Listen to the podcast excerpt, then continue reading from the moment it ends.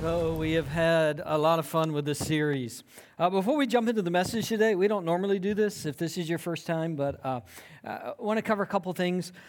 Last week, if you were here, the DIY project was a unicorn cake. We had at least two groups attempted, at least two groups that posted it to social media. Uh, some of the others of you may have attempted it, but you didn't post it.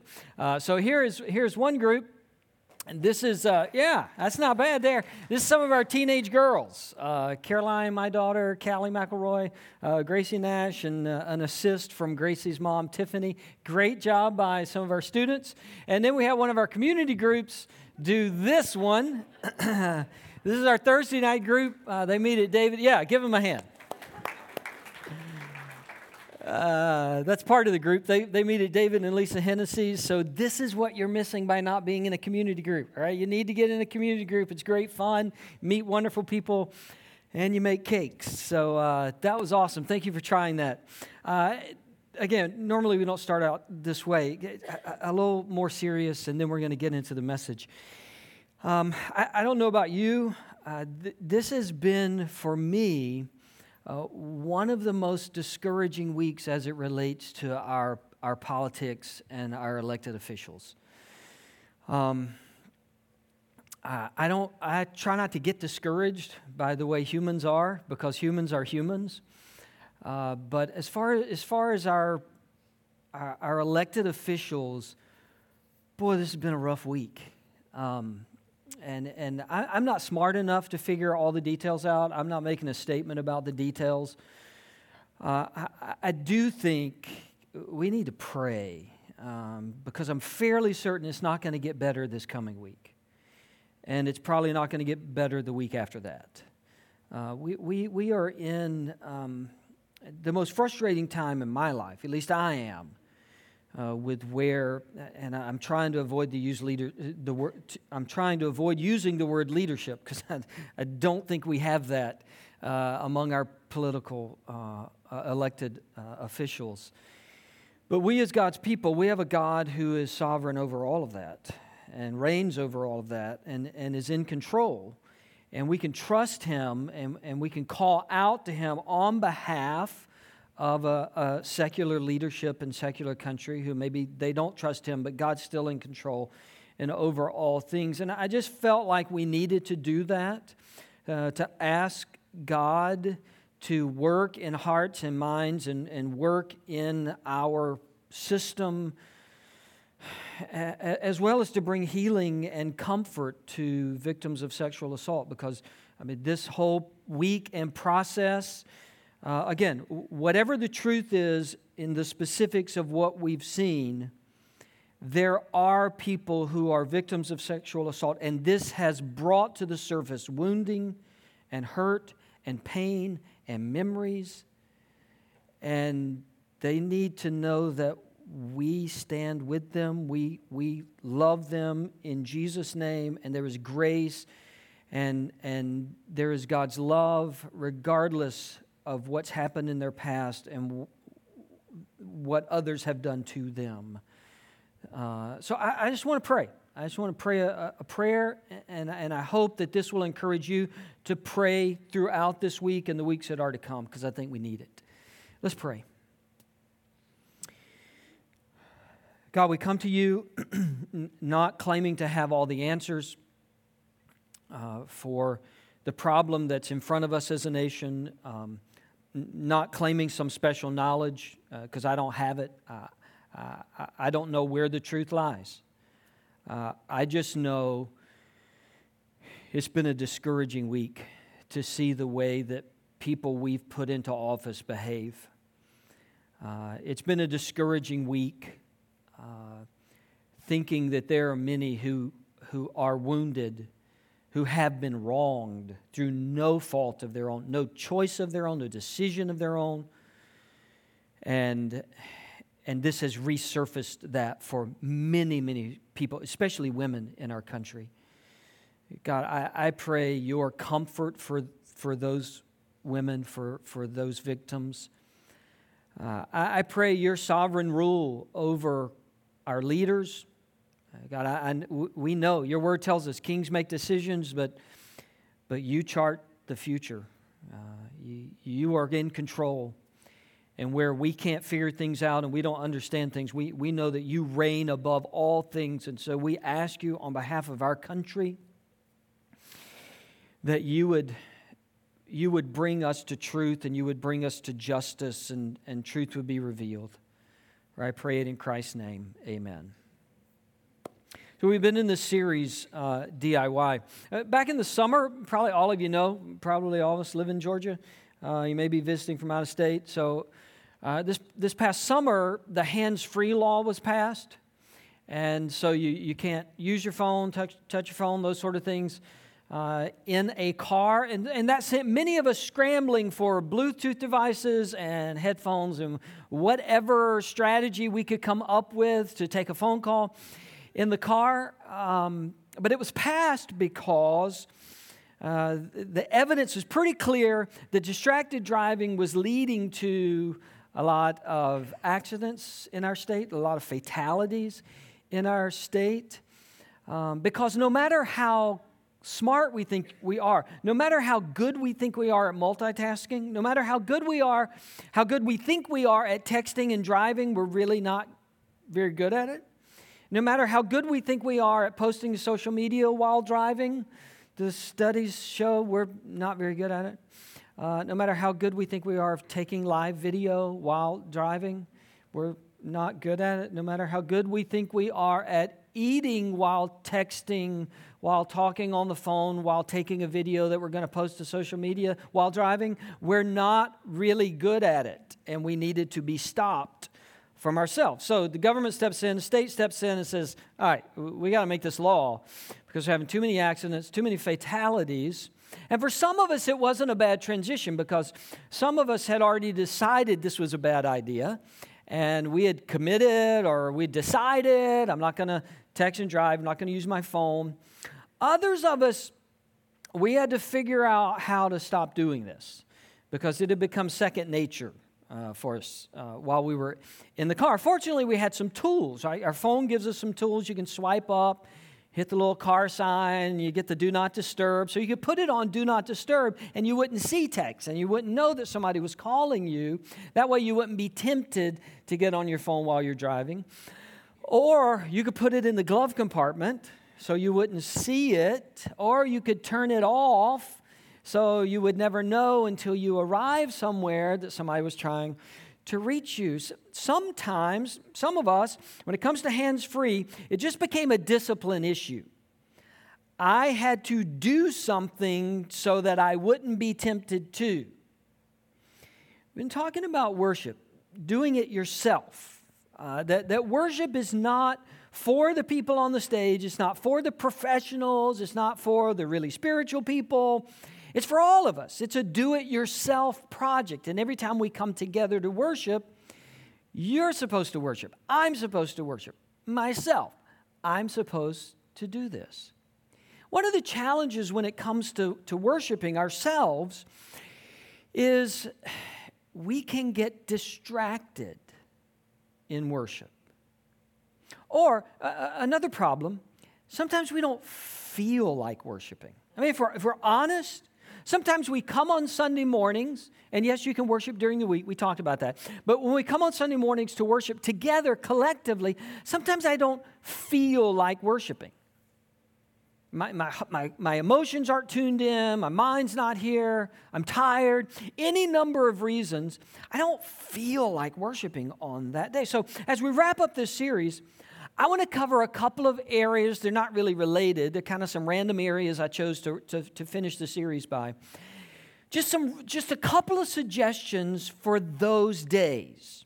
For those days when we're distracted or we don't really feel like worshiping. And I, here's my first suggestion recognize that worship sometimes requires discipline and not just feelings. Sometimes worship requires discipline and not just feelings. And I know that is not very inspiring. And as a, as a communicator, I want to be inspiring. I want to lift us to new heights and great emotional moments. I know it's not inspiring to say that sometimes worship is not led by our feelings, it's led by our choices. We, as the people who plan the services and think about church all the time, we want to be inspired. We want you to feel things. The truth of the matter is, we don't always feel things. Feelings don't always lead our worship. They can. I mean, you think about how we're, we're sort of divided up in, in our inner being. Uh, we have our emotions, um, we have our intellect, our mind, but we also have our will. We have decision making ability. And on any given Sunday, any of those three might be what has to lead us into worship. Sometimes we come and our hearts really are full. We really are happy. We really are joyful. Great things have happened that week, and our singing is just an overflow of that great emotion that we feel. And that's awesome when our, when our feelings lead us into worship. Other times, we're learning something new about God perhaps that week. Maybe we studied something in His Word. We saw God in a new way. We learned a new characteristic about God or how He works or, or a new story in the Bible. Maybe we talked about a new idea in our community group. And so we, we learned something new about God. And so we're excited to come back to work because our intellect has been stretched in how we understand God. But if we're honest, sometimes we come to worship and our, our emotions aren't there. And, and our mind is tired. We're tired of thinking stuff. We've been thinking stuff all week. Or maybe we're physically tired. We're physically worn down. That's when our will has to kick in. That's when our decision making ability has to kick in because sometimes I must make a sincere desire of my will to enter into worship because God is worthy of my worship and my soul needs to worship. Just for those two reasons alone. I have to decide I will participate today. Not because I feel like it, because sometimes I don't feel like it. Not because I have a lot of emotion, because sometimes I don't have a lot of emotion. I, am going to choose to worship because God's worthy of my worship. He really does deserve it. Every time we come together to worship, He deserves worship and praise. And because of that, and because my soul actually needs worship, even when I don't feel like it, I'm going to choose to worship. Paul writes in uh, the book of Colossians, uh, chapter 3, right at the beginning of chapter 3, verse 1. Paul says, Since then, you have been raised with Christ, set your hearts on things above, where Christ is seated at the right hand of God. Set your minds on things above, not on earthly things, for you died, and your life is now hidden with Christ in God. When Christ, who is your life, appears, then you also will appear with him in glory. Paul says, Think about this. Your life is hidden with Christ in God and Christ is going to come back one day in glory, and you're going to be a part of that glory. This is going to be this incredible moment. This is what Christ has done for you. Think about all the things that He's done for you. And when you come to worship, sometimes you have to intentionally set your heart on Christ. That's an action word, that's a choice of my will. I am going to put my heart, my affections, my emotions on God, even though I don't feel like it. I'm going to put my mind on God, even though I may not feel like it. I'm not faking it, I'm not pretending. I'm enabling my will to lead me into worship. And as uninspiring as that may be, as unappealing as that may be, sometimes worship is a choice of my will. I'm going to do this because God's worthy of it and I need it. And so even though I don't feel like it, I'm going to engage in worship. And sometimes that means disciplining myself to avoid distractions that I can avoid. Things that could pull my attention away from God while I'm in worship, for example, right? This. Like this is with us all the time. We're always accessible. And for some of us, just like putting do not disturb on your phone, you may need to put a do not disturb during worship. Or you may need to turn it off during I've turned mine off primarily because I know some of you seeing it in my hand will start texting me and seeing if your text pops up because I know how some of you are. and I will know if you did that at the end of the service, by the way. Sometimes you just need to turn it off. Maybe turn it off, leave it in your glove compartment in the parking lot. I know that we encourage you to use the YouVersion app. Please do. Use the YouVersion app unless you use the YouVersion app and then can't av- avoid using all of the other apps on your phone. Like if you can't avoid that, then don't use the YouVersion app. I know we, we tend to think, well, what if there's an emergency? What if somebody needs me? I don't want to hurt your feelings. You're probably not that important.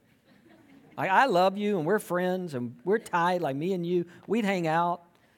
Neither one of us is probably so important that we can't turn this off for an hour so that my will could be pointed toward God. Sometimes we have to choose as a proactive uh, act of our will to set our affections and our mind on God.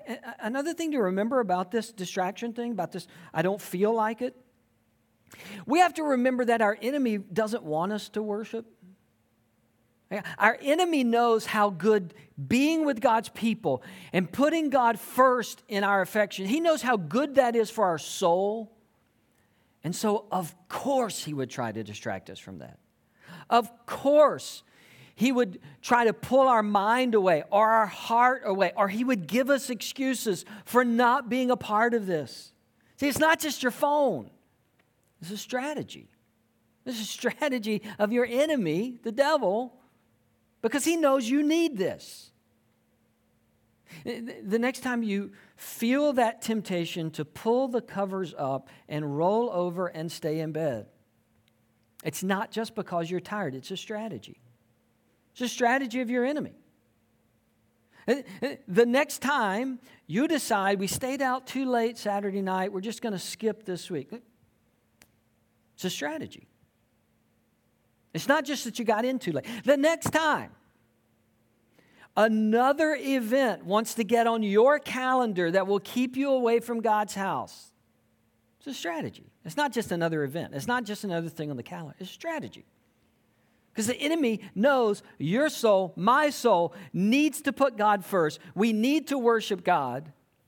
And so, of course, he's going to give us reasons not to. Look, I, am not a big fan of trite religious uh, uh, sayings. If you're around me a lot, you know that. I, I'm not a big fan of trite religious sayings.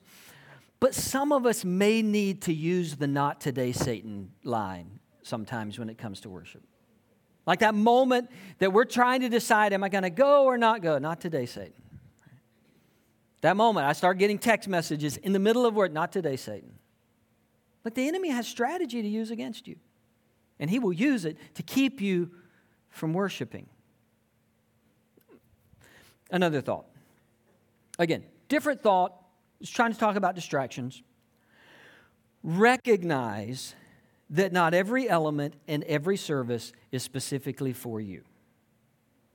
If you want to avoid distraction in worship, in what we do here, you and I have to recognize, we have to get okay with the fact that not everything that happens in every service is for you. If this was you, church, then we could only do the things that you like. If this were insert your name here, church, then I would only preach on things that you wanted me to preach on. Zach would only sing songs that you like. I would only use illustrations that relate specifically to your life. Guess what? This isn't you, church. It's not you, church. It's not me, church, either.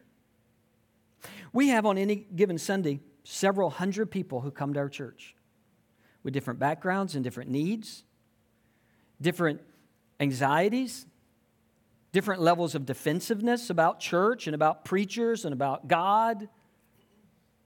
We have several hundred people who come every week. Let me give you some examples. We will occasionally do a marriage series. We'll spend four or five weeks. We'll talk about marriage. We'll go to the Bible. We'll talk about uh, uh, biblical guidelines and principles for a stronger marriage. Not everybody in our church is married. Got a bunch of teenagers down here, not married. They're not thinking about marriage right now. One day maybe they'll be married. They're not thinking about marriage right now. Right? We have single people in our church. And, and, and maybe there'll be something about love or commitment or relationships or God that all of us can take. But the series specifics probably aren't for everybody. But marriage is in a world of hurt in our country. We have to teach on this subject from the Bible. We do the same thing with parenting. We, we, we teach on parenting. Not everybody here is a parent, right? A row of teenagers. They're not going to be parents for a long time, are you, teenagers? Especially my daughters.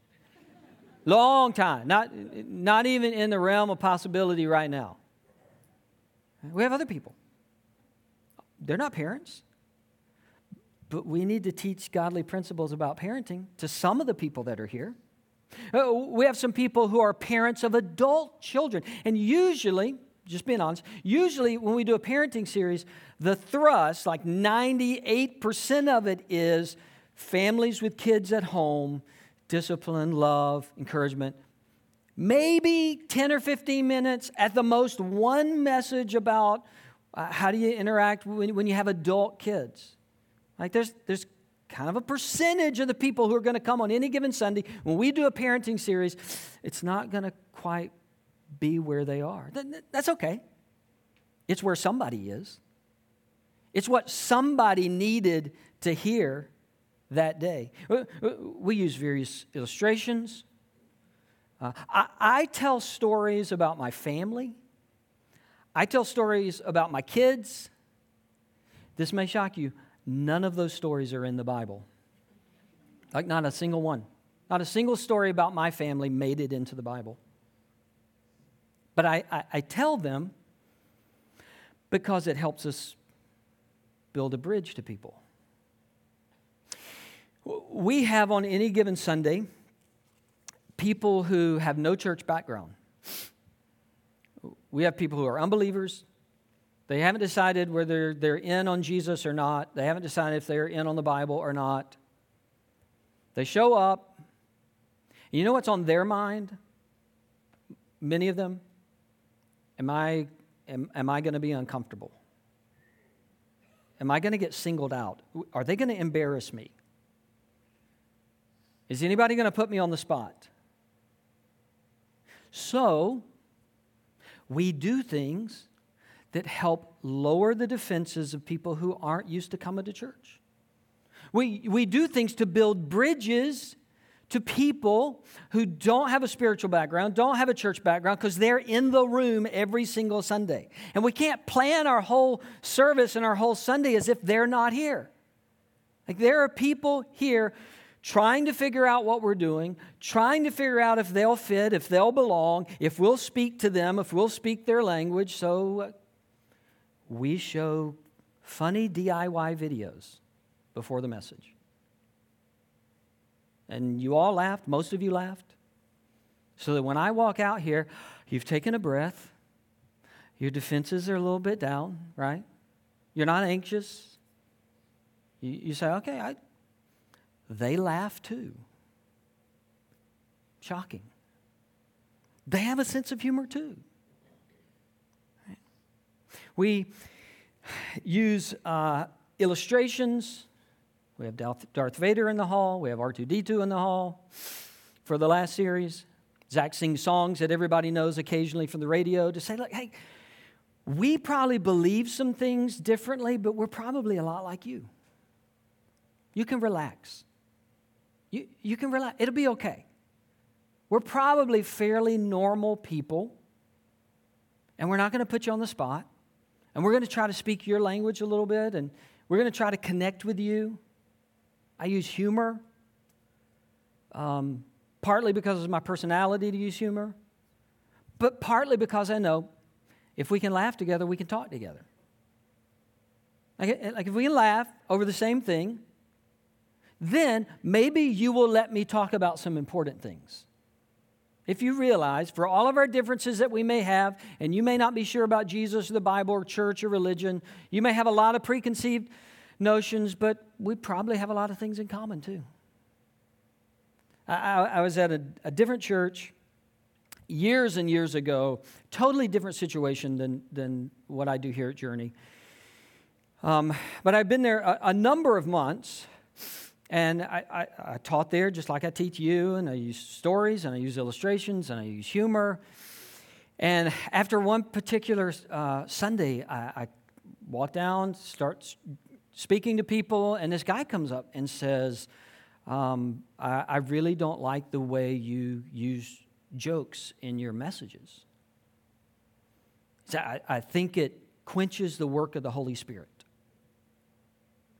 And I said, I think you need to rent a sense of humor before next summer, next Sunday. No, I didn't say that. I didn't say that at all. I wanted to say that.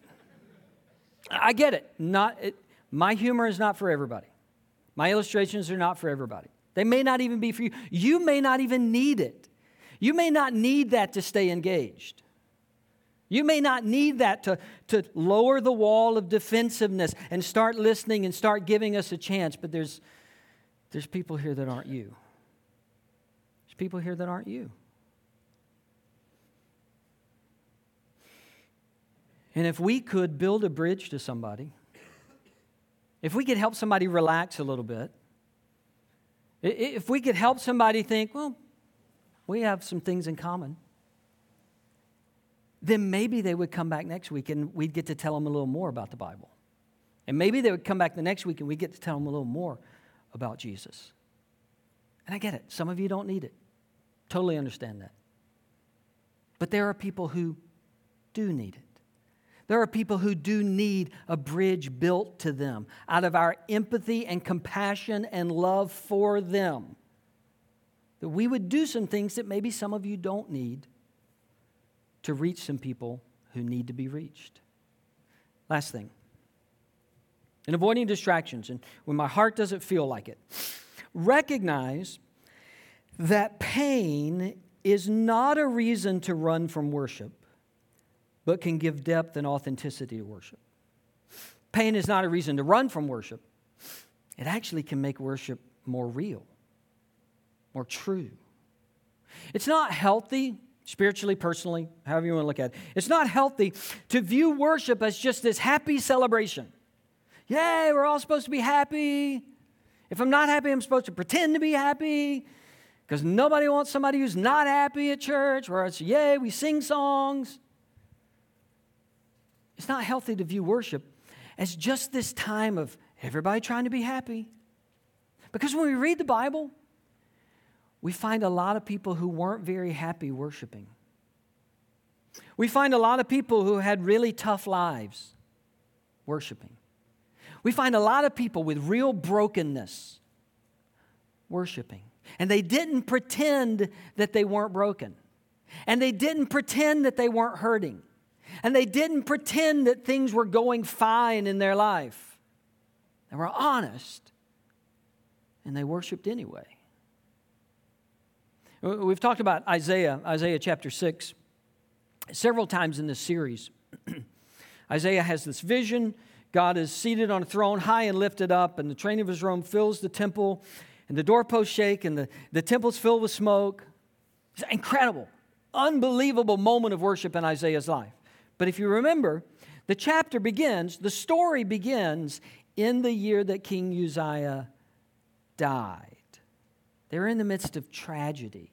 They were in the midst of loss. They were in the midst of brokenness, individually and even as a nation, as God's people. They were in the midst of hurt and pain, and worship happened. Uh, we, we read about David in Psalm 34 a couple of weeks ago. He begins Psalm 34 this way I will extol the Lord, I will lift up the Lord, I will, I will worship the Lord, I will extol the Lord at all times. His praise will always be on my lips. Going to do it at all times. His praise will always be on my lips. It's is this great anthem, right? It's this wonderful, majestic thought of worship.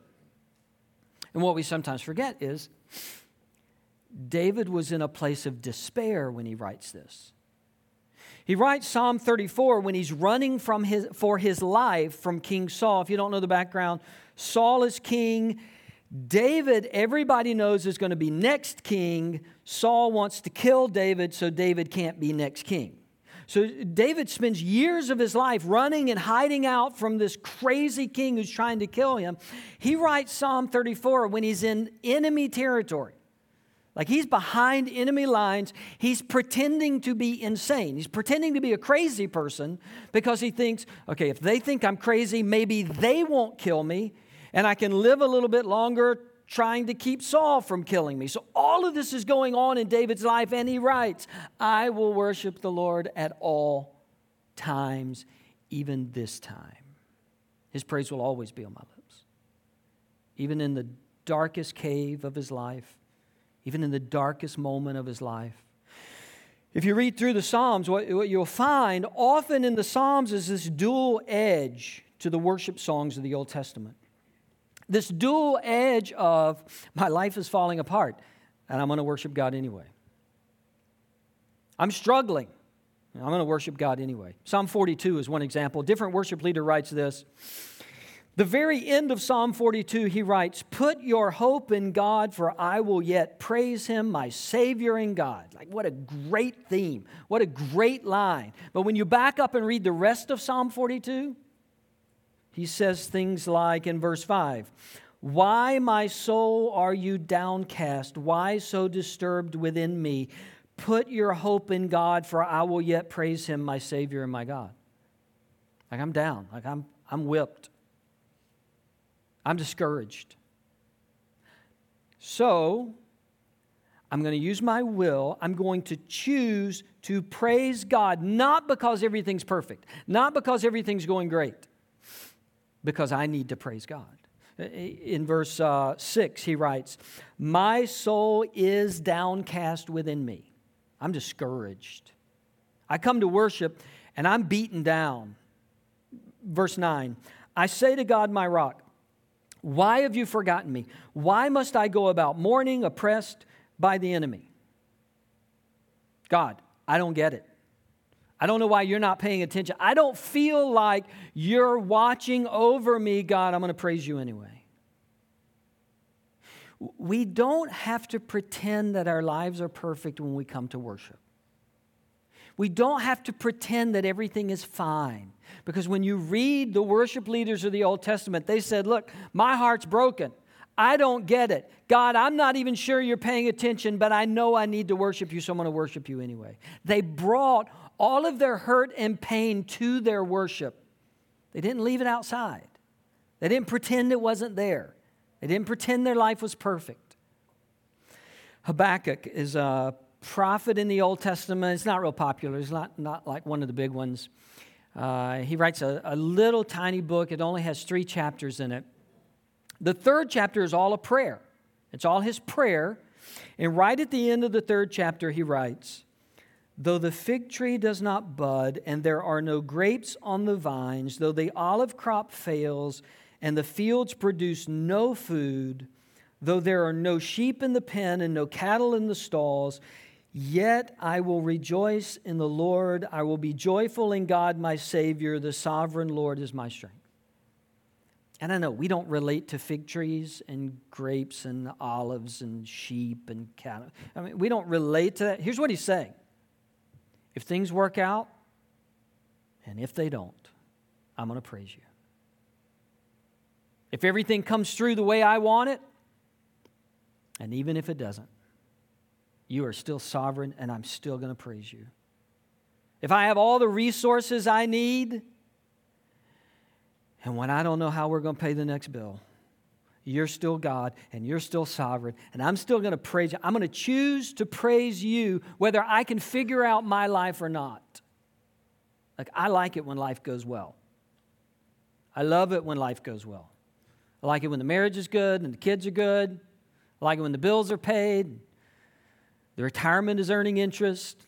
However, else you measure goodness in your life. We all like it when it's good, but sometimes it's not good.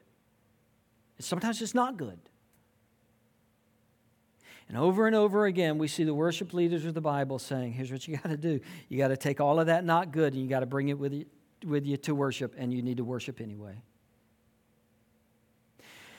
Sometimes we praise God because of what's happening.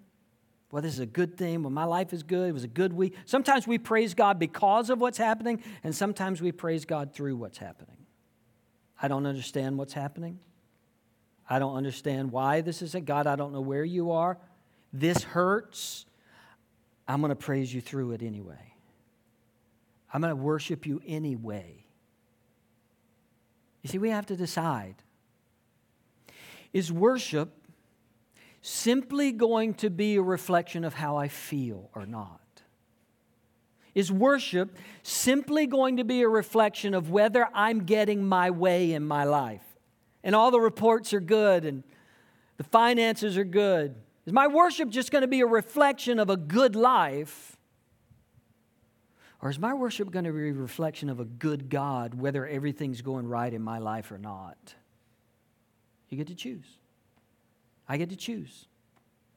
Every Sunday, every Monday, every Tuesday, every day that ends in Y, you and I get to choose.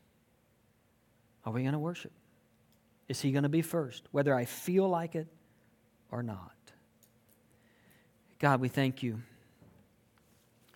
that regardless of our feelings, regardless of